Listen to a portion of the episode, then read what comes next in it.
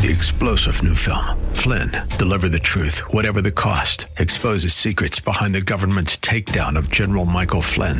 Flynn knew what the intel world had been up to. He ordered the first audit of the use of contractors. This set off alarm bells. He told the truth. He was the most dangerous person for Donald Trump to hire. They had to get rid of Flynn. Flynn, deliver the truth, whatever the cost. Available now. Watch it today. Go to salemnow.com. Salemnow.com. The views and opinions expressed by Rob Black and his guests are not necessarily those of KDOW or its management owners or advertisers and should not be construed as legal tax or investment advice. Always consult with the appropriate advisor before making any investment or financial planning decision. I'm Rob Black talking all things financial money, investing more. We've got a doozy of an hour plan for you, including a backdoor play on Bitcoin and much, much, much, much more. NASDAQ gained 3% yesterday. No, no, no, on Monday it enters Thursday down 1.5% for the week. How did we go from there to here in four days, three and a half days, right? Last two sessions haven't gone well. Last two sessions have kind of broken down. If we could have retired after Monday, that would have been good for the week. Said, yeah, we put in a whole week's worth of work. Let's just sit around and have some Bud Lights. No, no, no. I don't even. I consider Bud Lights to be the worst beer made, next to maybe Coors Light. And the only thing I would do with Coors Light is wash my car, and I haven't washed my car. It feels like in a year, so maybe I should do that today. Get a 12 pack and polish off, get the dust off the car. Okay, that joke went nowhere. Ooh. So the market's had an interesting week. And it hasn't been in the Dow and the S&P 500 as much as it's been in the Nasdaq. Big tech is going through eh, we could throw this away. Ah, we could throw that away. Don't need this. And it's names like Spotify. It's names like Zillow. It's names like Amazon and Apple and Netflix. It's names like SAP and Salesforce.com. A lot of tech that was momentum last year is trash right now. Is it a buy the dip? Remember earlier in this week I told you about a lady name with the last name Wood and how she'd start uh, the uh, the biggest tech funds, ETF funds of the year, the ARK funds, A R K K. And they in the last 52 weeks they've just been crazy, crazy performers because she's like on Monday when Zoom was down, she bought 91 million dollars of it. Like she puts her money where her mouth is when these stocks dip. But they are the sexiest of the sexiest tech stocks. They're down 20% from their highs. That's a bear market. Does that mean you could buy them? It, it means some of the risk is off.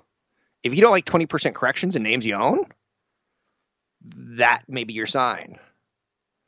I tend to like 40% corrections because it takes even more risk out. So right now, if Putin were to say, "Oh, I've got a bomb and I'm going to blow up London," and the markets were to panic, I'd be like, "Ooh, sweet! There's my 40% correction." Don't know if Putin's going to help me out today or not, but it would be nice. You see where I'm going, right? Back in the day, a great company like an IBM you rarely got to get it or a Citigroup. Let me try to use a non-tech company. A great company like a Walmart, you would see maybe it would go up 8% for the year. And at one point during the year, it might be down 10%, but it never went down 15 or 20. It never went on that much of a sale. So I look at market corrections as a time to buy stocks on sale or ETFs earlier on Monday, I was telling you how great this this female investor is who's put together this tech fund. And by Thursday, she's down 20%. It's fine by me. I still like her. I still like the fact that she's got the cojones to go with big time momentum tech. If you need big time momentum tech, she's your queen. I like corrections. I like inefficiencies. I I, well, I got to be careful on that one because I, I, don't want you to say, well, you said you like inefficiencies, this, therefore I went and bought Bitcoin. No, no, no, no, I didn't mean that. Therefore I went and bought GameStop. No, no, no, no, no, no, I didn't mean that. I like when the markets disrupt and some of my favorite stocks go on sale. But I'm also at the point now where I think I have almost every type of stock that I want. So I have to decide if I want to buy more of the same ones. Or do I shift one from that was a big winner? Now I look for my next big winner and shift that big winner into now it's much more stable. 50 day moving average.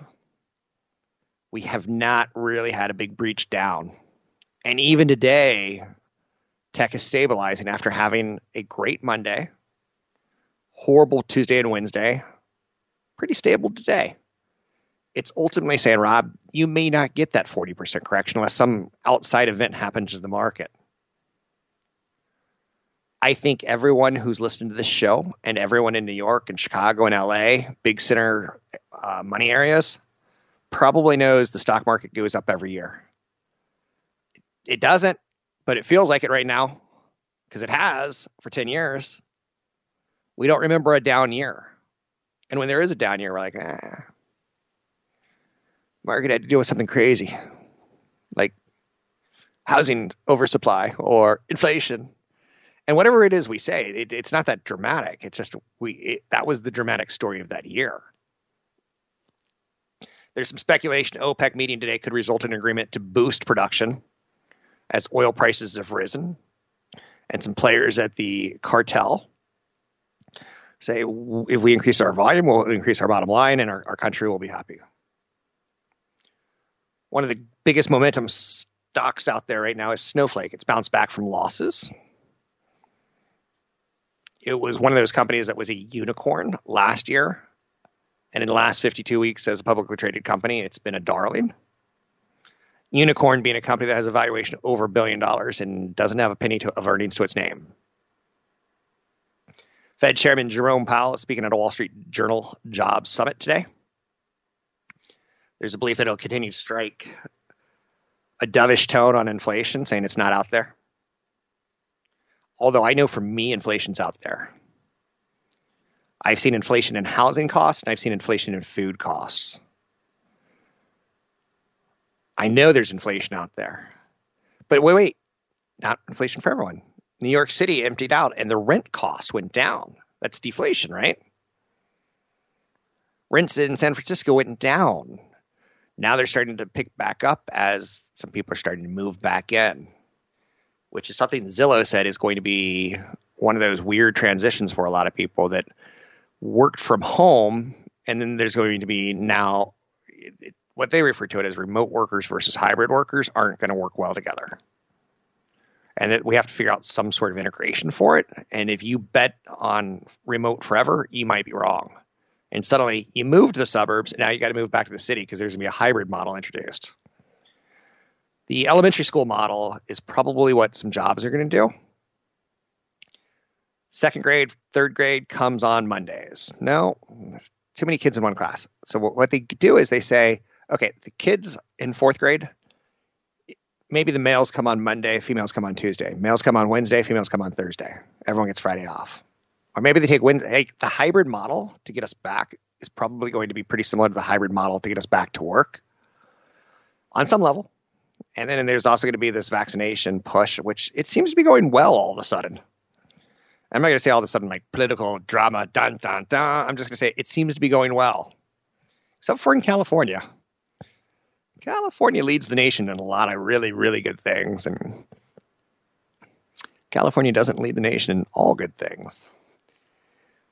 Anyhow, um, Monday was brutal.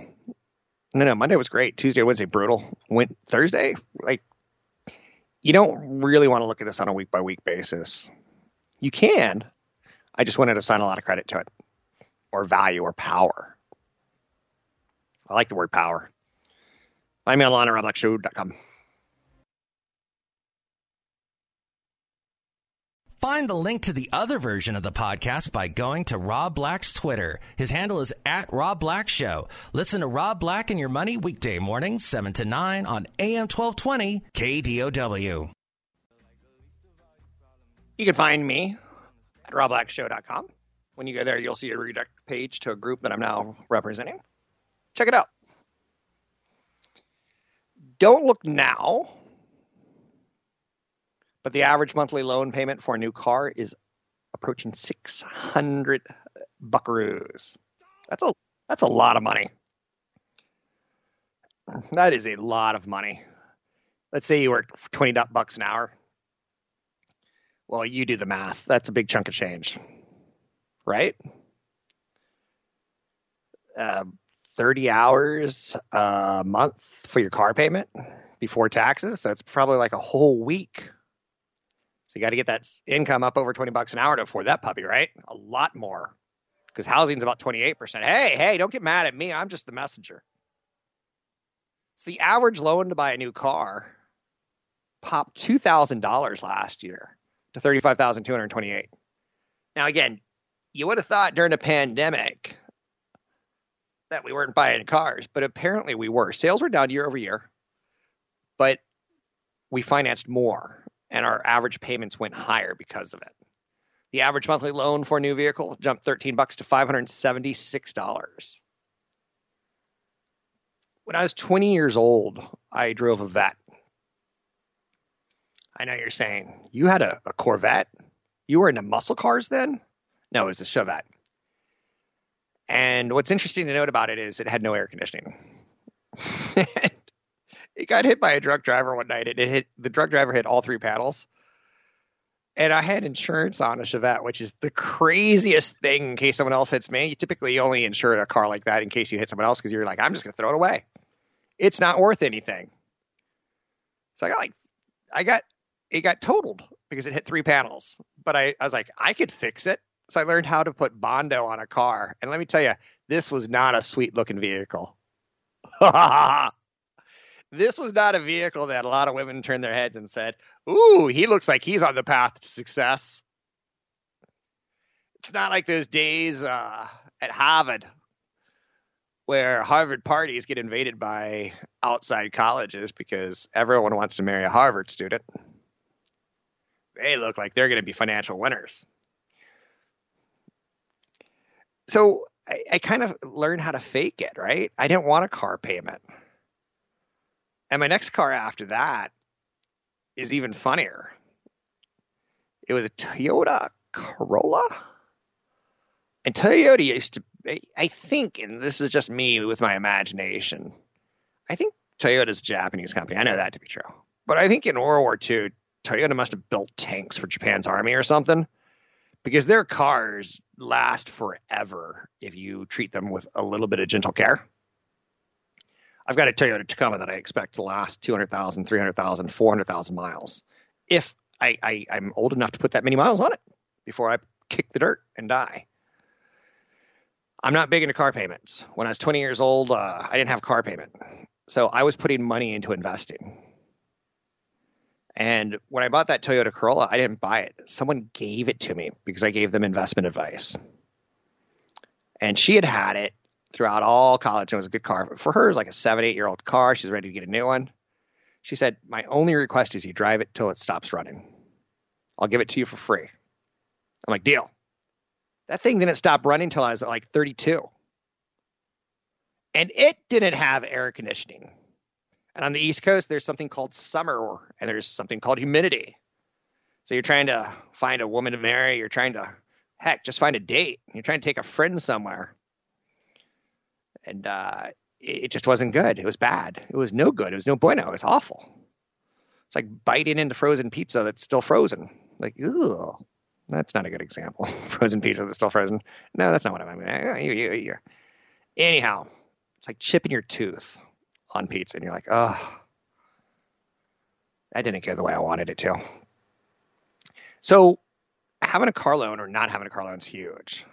And I kind of learned at age 20 that I was frugal I didn't have a new car in any way, shape, or form until my 30s.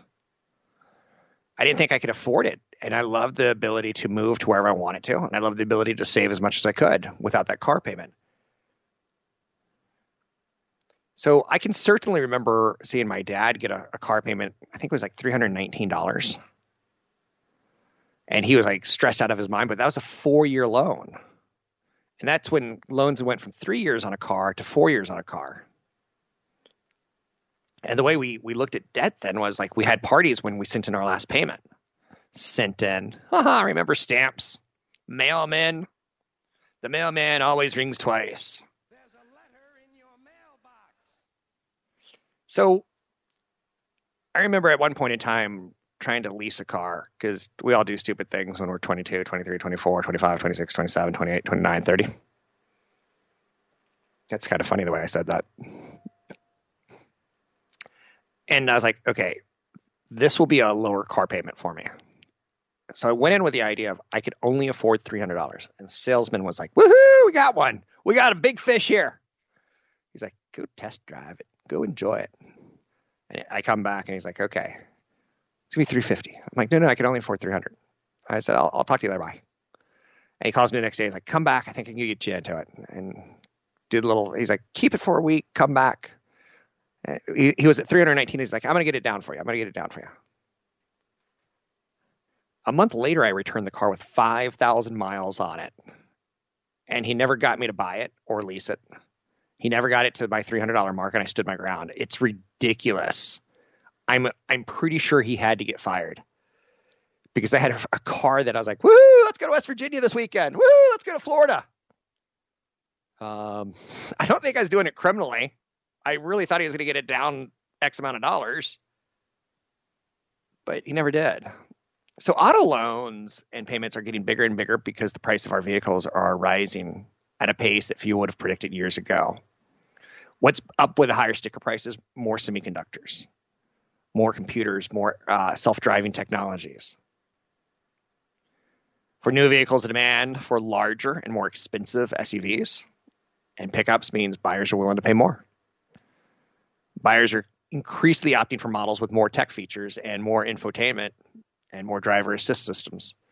Yesterday, I read a prediction on air that it wasn't my prediction, someone else that self-driving cars will never happen, but driver-assisted systems will continue to get better. I kind of agree with that until proven otherwise. And again, I do think there are some self-driving cars like you could do a bus from the airport to the hotel. I think that could be done. I don't know if we could do a Friday night at three in the morning, get home in the snow or the rain with heavy traffic or random traffic, drunk drivers are on the road at three or four in the morning. You know, I, I, I don't know. but that system is a twenty thousand dollar system now, added to the value of your car.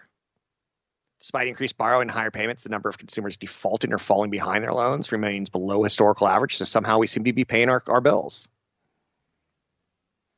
Anyway, cars are a big cost to your life. I'm Rob Black, talking all things financial, money, investing, and more. Find the link to the other version of the podcast by going to Rob Black's Twitter. His handle is at Rob Black Show. Listen to Rob Black and Your Money weekday mornings, 7 to 9 on AM 1220 KDOW. I'm Rob Black, talking all things financial, money, investing, and more. Anything that you want to talk about, we can talk about. There's a really odd little story out there today that I think we should try to shine a little bit of light on to see if there's anything doing. But I want to save that for, I guess I could do it now. Um, Jay Z and Beyonce seem to hit a lot of uh, home runs, and Dr. Dre, like, I have to be really careful. I don't want to pull a Chris Harrison, for lack of a better phrase. The history of black entrepreneurs, they are the 21st century, right? And there's a story out there today that upon first scratch, I had no clue what was about. And then the more I've sat with it, and my coffee's getting into my belly, and my belly, and then it goes from there down to my tushy, and my tushy says, "Oh, go hit bathroom." And once I hit the bathroom, I have my first thought of the day. Right? I know you're gonna say disgusting. It's not true. It's it's a beautiful thing. But Square's Jack Dorsey or Jack Dorsey's Square, you know he runs two companies. He catches a lot of flack for, hey, you can't be on the board of Twitter and the you can't be the owner of like you can't run both companies. You can't possibly have that brain. I like Jack Dorsey. I've met him um, on the beach, walking a dog. Lovely human being. Incredibly humble. I'm like, this guy should have security kill me. I'm too close to him. He's a billionaire. But Square is a cool digital payments company. And if you've ever, do you remember when you got haircuts? and your stylist would come up to you afterwards and she'd she's like, "Oh wait, oh she's handing you a, her phone and there's a oh you swipe something on it." That's Square. And it's a way for the haircut person to kind of cut a little bit of the middleman out and get their money sooner rather than later. And you're seeing a lot more merchants do it. Visa and MasterCard are raising rates this year. They didn't want to do it last year, but they're doing it this year to try to let some of their credit card providers make a little bit more do re mi. So Jay Z, who bought Tidal in 2015 for 56 million dollars, is selling a majority ownership stake entitled to Jack Dorsey's Square. And my first thought was why? And it's a lot like the Dr. Dre with Beats by Dre. Pay 20K for us to say that they are great. It's the same idea. Why do you think Russell Wilson was wearing Beats? Right? You get Jack Dorsey's getting Jay Z. And the whole black entrepreneur thing and forgive me if that sounds Chris Harrison ask, but the black entrepreneur, Jay Z, what he touches turns to gold. I would invest in Jay Z blindly. I would invest in like Bill Gates blindly. There's a couple people I would invest in blindly, of which, by the way, Bill Gates is a real interesting business venture with Robert Downey Jr., which is the guy who's rich enough to be Iron Man and the guy who played Iron Man. And that's not lost on me as funny. And if I was a stand-up comedian, I'd work that into a routine. But there's not a lot of stand-up comedians who do financial media return uh, investments. So Jay Z is going to help lead our entire company, Jack Dorsey said, including Seller and Cash App. And I know that they just made a banking relationship this week, Square did. So I see Jay Z coming into Square, getting an investment in the business, getting a nice cash payout for Tidal, and, and starting doing commercials for banking and Black Lives Matter and Black communities and Black dollars spent, Black entrepreneurs are suddenly starting to use digital technology that Jack Dorsey invented or something like that. I see why you would pick up the talent. Jay-Z's talent, he's he's credibility, he's Twitter followers, which is kind of interesting. This is again tied towards Jack Dorsey, who owns Twitter. Square said it doesn't expect Tidal's financial results to have a material impact on Square's consolidated revenue. So the music part of it seems to be completely throwaway. I bet Twitter figures out a way to make that work, or Square figures out a way to make that work better. I don't think it'll be a throwaway in the long run, but for now, I go, okay, so he got a celebrity endorser. It's like the whole Beats by Dre thing. Apple bought Beats so they can get street credibility for Apple phones with Dr. Dre. I may be oversimplifying it. And I gotta be careful not to pull a Chris Harrison moment, and I'm, I'm really close to what I think. Um, Jay Z and Dorsey have also partnered in the past. Last month, Dorsey said the pair endowed a Bitcoin trust to support the digital coins development in Africa and India. Now you start seeing where this is going. Now, my producer he pulled a fast one on me this morning. I was like, I don't get this story. I'm gonna need I'm gonna need 45 minutes for the coffee to flow through my body. And he sends me a link to Kings of Leon and how they're poised to make history as the first band to release an album as a non-fungible token, fungible, an NFT, a cryptographic way to buy and sell digital art and media. So now I'm starting to see Jay Z. Isn't he an artist, a music artist, uh, an agent. Yeah, a football agent. Like you're starting to now. I'm starting to see what he can do. So you get some cryptocurrency, you get the artist, you get a band like Kings of Leon saying we're only going to release this album uh, as a token. Little Kings of Leon for you. I think their music all sounds the same, but I think U2's music all kind of starts the same. Does Kings of Leon have a sound? But they are a Grammy-winning rock artist, and for them to say we're going to lead really, and uh, you get sometimes bands like Weezer and some other other weird bands do kind of like, oh, we're only going to pay as much as you want. No, no, no. Now, now we're starting to get into who owns the digital art with crypto packages, and if you buy it with a cryptocurrency, maybe you get access to the music can be delivered through the crypto service. That's the whole back end of Bitcoin It's the technology that powers it that is so interesting to retailers and Fortune 500 companies. But the music industry is moving in on this, and I like the idea. A NFT and wallet system allow for large scale commercial grade and trying to create new ways for artists to monetize exclusive content such as digital artwork, albums, and collectibles.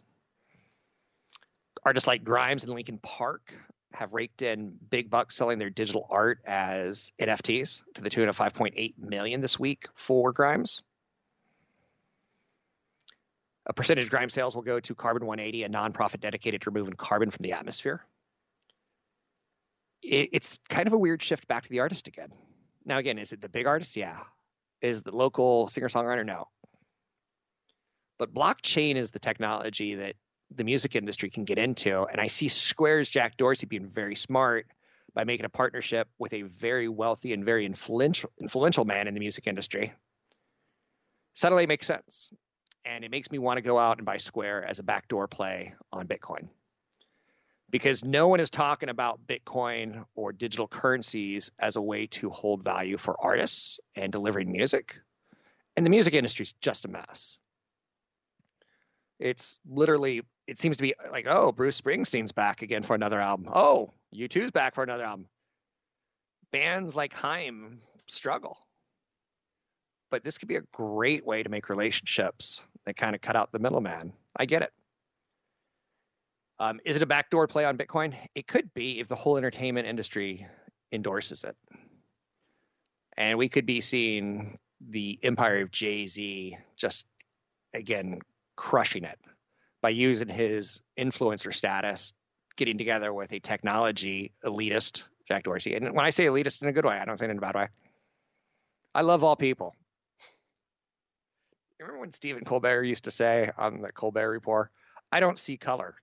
And he was he'd be interviewing an African American or black American and he'd say, I don't see color. Are you black? I didn't know that. And he's talking to Morgan Freeman and like I don't know if he could say that anymore that's where I have to like not pull the Chris Harrison moment, right? Okay, so let's get back to Wall Street. So I, I think that's one of the weirder stories out there,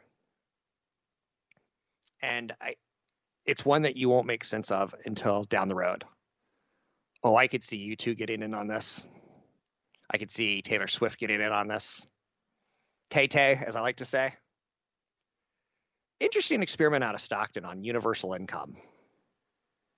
I don't know if you remember this because Stockton's kind of not the greatest city in California. It kind of represents what big where big tech isn't. And the state of California did a test. It was a pilot program where they gave citizens $500 a month. And they gave similar amounts to 125 other residents for two years. And they studied what would people do with universal income. It's, a, for lack of a better phrase, it's a very poor city a low income city.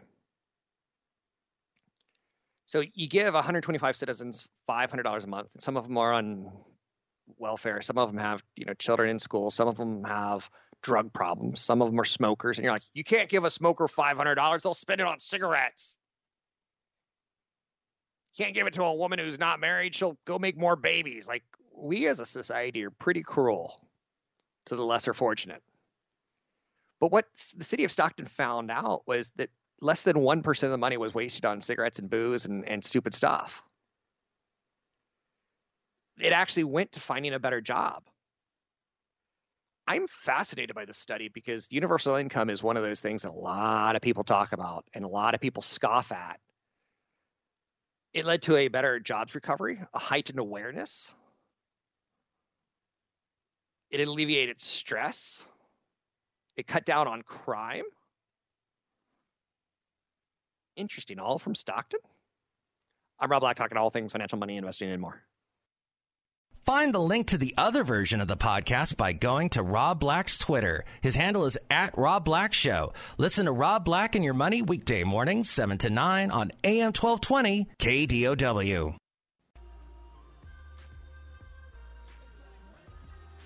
I love days when I don't look at the stock market.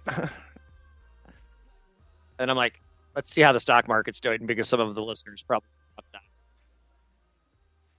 Next. Uh, started in the green. We went to the red. We got back to the green. Uh, no material gains, no material losses in the overall big picture. Stocks are mixed. Jobless claims rose less than expected. Jobless claims come out every Thursday. They're important to people like me to see trends. Ultimately, jobless numbers, employment numbers come out on the first Friday of the month, but every Thursday we find out how many people march their heinies down to unemployment. And I've been doing this long enough that it, it means something. The new report on weekly unemployment claims came in better than expected, helping boost sentiment after a disappointing print on private payroll yesterday. Again, with employment data, you really need to be patient with it. Employment data can be skewed by, oh, there was a big ice storm in Texas. Maybe people can't get out on the roads because they're freezing in their homes and they've been fired because their, I don't know, gas lines at work blew up or something. What happens to freezing gas lines? The past several weeks have seen investors increasingly rotate away from high growth names. So shares of Apple, Amazon, Google not hitting all time highs. They're taking a little bit of a breather. Or is it going to be a long breather? Or is it a correction? People like me will use terms like rotating. We're seeing rotation. The money's going somewhere and it's staying in the market, it looks like. Big story on unemployment numbers? No. Improving trend is a big story, though. Again, as we have paychecks, we spend. The U.S. Senate continues to debate the details of another coronavirus relief package. It's starting to look a little bit skinnier. The House of Representatives have advanced Joe Biden's $1.9 trillion proposal. But Democrats within the Senate, moderate Democrats within the Senate, are saying, ah, let's cut down on the eligibility. Eligibility. Eligibility. Elijah Bill. Elijah Woods. They're trying to cut down on the eligibility rules for Americans to receive $1,400 stimulus checks bringing the maximum income threshold down to 80,000 from 100,000. What's the best part about that? If you're a family of four living on $80,000 in San Jose, California, it's considered poverty levels. You qualify for food stamps. The average American makes something like 56,000 and $80,000 is poverty in a big city in California. So when you see the Senate cutting down from 100,000 to 80,000, you're like, well, let's hope California figures this one out better than the federal government did. U.S. mortgage rates extended their recent leg higher. They're above 3%, the first time since July 2020. I'm not going to sing at an all time high. I'm not going to do any Margaret and Margaret or anything like that. Not gonna, not gonna, not gonna, gonna. Um, but have we lost the record low of 2.65% on the 30 year mortgage for the rest of my life? Maybe until the next pandemic. Jack Dorsey's payment company buying Square was a big head scratcher until we start figuring out that I think it's more about buying Jay Z as an endorser for Square and all the financial products that Square can offer. Good financial products, payment processing, banking. But also, I think there's a Bitcoin play in there as well down the road as Jay Z is a sports agent, music agent, publishing rights to his music going on to NFT, the back end technology that supports digital delivery. Huge disruptor. Elsewhere in the world of news today, SpaceX had a seemingly successful landing you saw their rocket go up into high altitude and then come back down and do a, a weird landing. And we are like, wow, that's kind of cool. I didn't know rockets could do that. And it landed safely, and everyone goes, yay!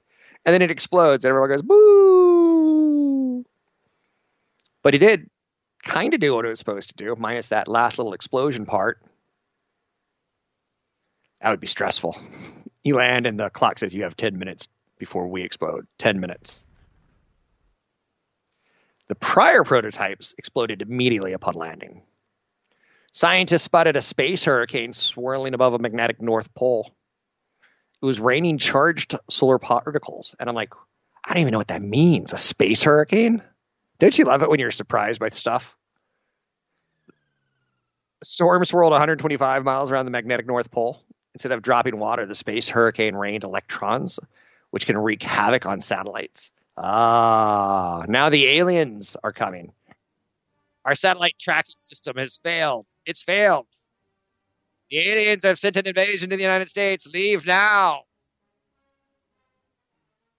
Regular hurricanes churn air. Space hurricanes kind of churn plasma, charged gas. Um, I don't even know what it means, but it somehow goes to that SpaceX story in my mind. I'm gonna stick with it. Uh, a reporter at KPIX got robbed at gunpoint a couple days ago, yesterday, in San Francisco's Twin Peaks. Crime is still a big issue. Still a big issue, and it's getting more and more brazen. Is that because the economy is struggling? Is that because of the pandemic? Is that because of the unemployment numbers? I don't know. But when reporters who aren't bad people have a gun pointed in their face, it does freak me out a little bit. Meghan Markle's got a big blockbuster interview coming up with Oprah. Sunday night at 8 on CBS. What I hate about the story is I don't give one iota. I care more about space hurricanes than I do about the royal family. But a lot of people are going to be eyeballing it. Billionaire investor Ron Baron sold 1.8 million shares of Tesla. The hyper growth might be done in Tesla on some levels as more competitors are moving in, it will eventually transition to growth. Is it there yet? I don't follow it closely enough to tell you. But Ron Baron thinks it's gone from hyper growth to something else. I'm Rob Black, talking all things financial, money, investing, and more.